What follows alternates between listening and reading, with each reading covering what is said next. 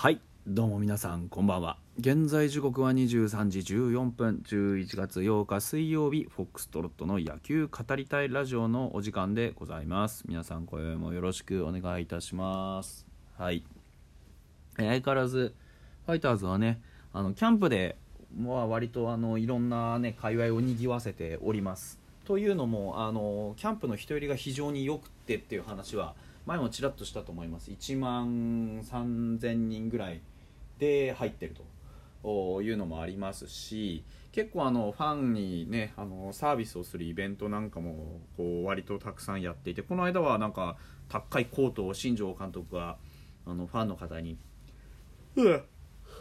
プレゼントしたなんていう話も上がってました。あの野球がなくても、え、楽しめる球場がエスコンフィールド北海道ですけれども野球があってもさらに楽しめるというわけでございましてね。ですからそういうなんかあのなんていう総合的なエンターテインメントとしてやっぱり野球だけじゃなくってまあもちろん野球がね本業が強いのが一番いいんですけどね。本業で人が入るのも一番いいんですけど本業がたとえそんなにあのうまくいってなかったとしてもちゃんとあの収益が出るようにえー、していくっていうことはこれはあの球団運営においては非常に大事なことですので僕はすごくいいことだなと思いますしいい取り組みだなと思いますしこうやってファンとね、あのー、球団の接点で選手たちとの接点監督コーチとの接点を増やしておくことに越したことはないというふうに思ってるんですよね。だからすごくね、あのー何でしょう。本当にいい試みだと思いますしいいねあの努力の方向で僕はいるんじゃないかなというふうに思ってます。ただ一つ大事なのはねそれはあくまでもま副業なのであってね。一番大事なのは本業じゃないですか。本業の野球はどうなんだって、ま、なった時には、まあ、実はやはりね、あの戦力的なところを見ても野球的なところを見てもなかなかまだあのうまくいってないというのが実情です本当は今年ね華々しくこうエスコンフィールドデビューと同時に例えば A クラスなんてことになったらね来年以降に向けてすごくあの期待が持てますねなんて話をすることもできたんですけどまあ実際はね2年連続の最下位ということであまり振るった成績にはなっていません。で要因としてはいくつか挙げられます、ね、エラーが多いだとかね、えー、肝心な時に打てないだとかね先発投手が早めに崩れるだとかね、えー、後ろのピッチャーがボロボロだとかねなんかそういういろんなことがありました。がまあ全部をいっぺんに解決するというよりかはあのいいとこ伸ばしてね、えー、しっかりとこうポジティブな、ね、方向に変えていく必要があるというふうに思います。でそんな中でですねちょっとしたニュースが入ってきまして僕はこれを読むためにわざわざ、ね、無料会員に登録したんですけど北海道新聞の電子版の、えー、8日の9時41分21時41分の記事でございます。来季へ先発投手補強岩見沢で北海道日本ハム社長が講演と。あの岩見沢で地域創生フォーラムというのがね、あの空知建設業協会の主催で行われておりましてで岩見沢市の文化センターでそのファイターズのね小村社長が、えー、講演をしたということのようです。で、まあ、何を述べたかというのがそこにありまして今春北広島市に開業した新球場について、えー、来場者アンケートなどをもとに交通アクセスを改善し試合日以外の来場者が増えたと述べたと。一方で2年連続でリーグ最下位に沈んだ今季の戦いを振り返り1点差ゲームを勝ちきれなかったと話し来季に向け先発投手の補強などを進めていることを明らかにしたと。いう話をしていました。あのしかもねこの記事めっちゃ短いんですよ。もうこれでほぼ終わりなんですよ中身。でねそのまあこれが何を示すかっていうとやはり一つは球団があ、まあ、球団としてねあのー、まあ、何をね今必要だと捉えているかっていうところにまずこの先発投手っていうのが出てくるわけですね。もちろんそれはその通りなんですよ。なんでって噂がいなくなります。ねえー、加藤もいなくなるかもしれませんと。なった時に先発足んねえよってなるのはそれはもう目に見えてるわけですよ。まあそうだろうなってだ別にそれ自体が、あのー、計算外かっていうとそんなことはないのであの補強に動くのは当然なんですがなんですが、まあ、かといってねあの今市場に出ている先発投手でそこまで、まあ、出ているというか出る可能性がある獲得の可能性があるなんていう先発投手の中でそこまで質のいいものがそんなに揃ってるかというと微妙なとこのような気が僕個人はしてるんですよね。あの例えば別にバカにするわけじゃないんですけどあのバファローズからね、えー、C ランクで、えー、出ているじゃないですか。えっと僕はねうんうんうん すいません。毎回あのー、間違えているえー、と山崎幸也ね。毎回田島と間違ってるのね。山崎幸也 C ランクの選手なんですよねで11勝5敗であの防御率3.5ぐらいですごくいい選手のように捉えられてるでしかもあの C ランクだからあれが必要ないあの人的保障が必要ないっていうのもあって大人気だという話があってでしかも打撃がねやりたいからあのセ・リーグ行くんじゃないかみたいな話もありますけどやっぱりあの C ランクの選手であるっていうことがまず僕第一だと思うんですよね。ファイターズのファンだったっていう過去があるからファイターズにおいでなんて言ってる方もたくさんいらっしゃるんですけど僕は正直山崎幸也は補強ポイントに合致しないと思ってるんですよね。うん。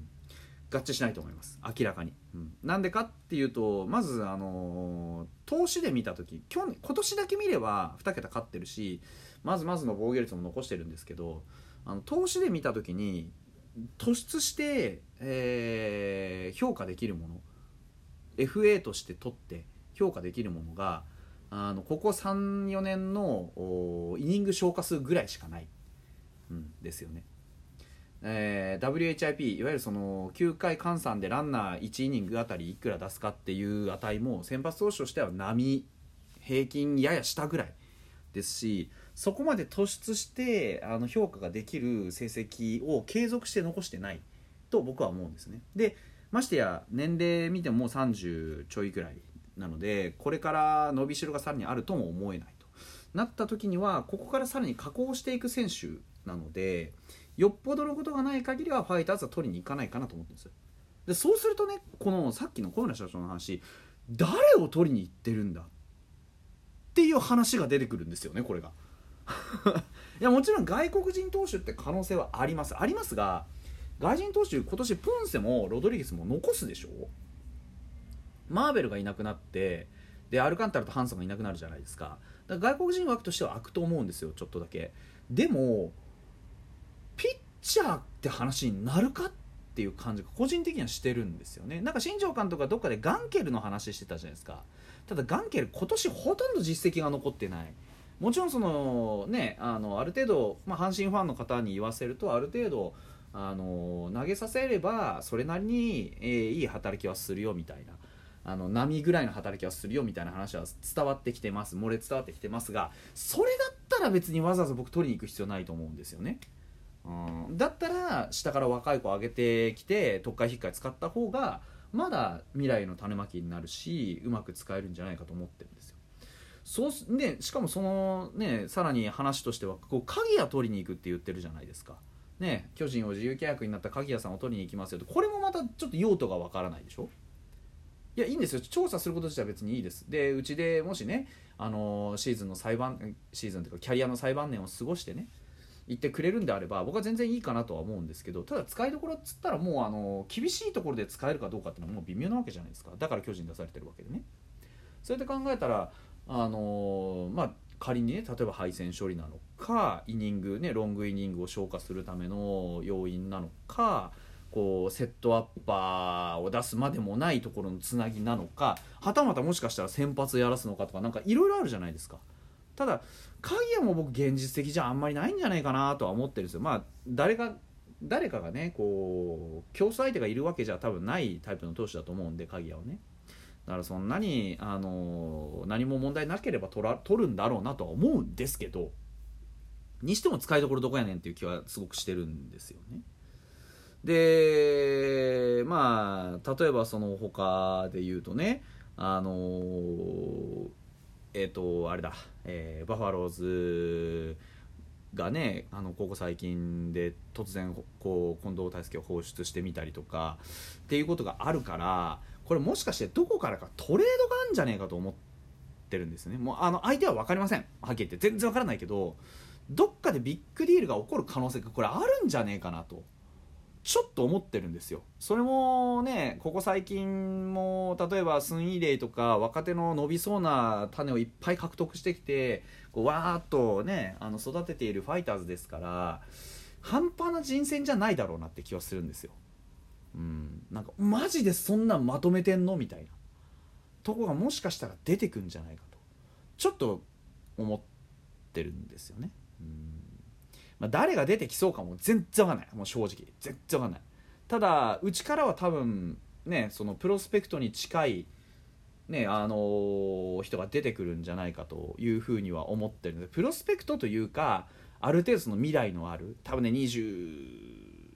20代中盤の選手だと思うんだよな。20代前半23とか4くらいまではおそらくまだね全然あのプロスペクト枠だからあの出せないと思う出さないと思うんです。ただそこから28ぐらいまでの間25から28ぐらいまでの間の子で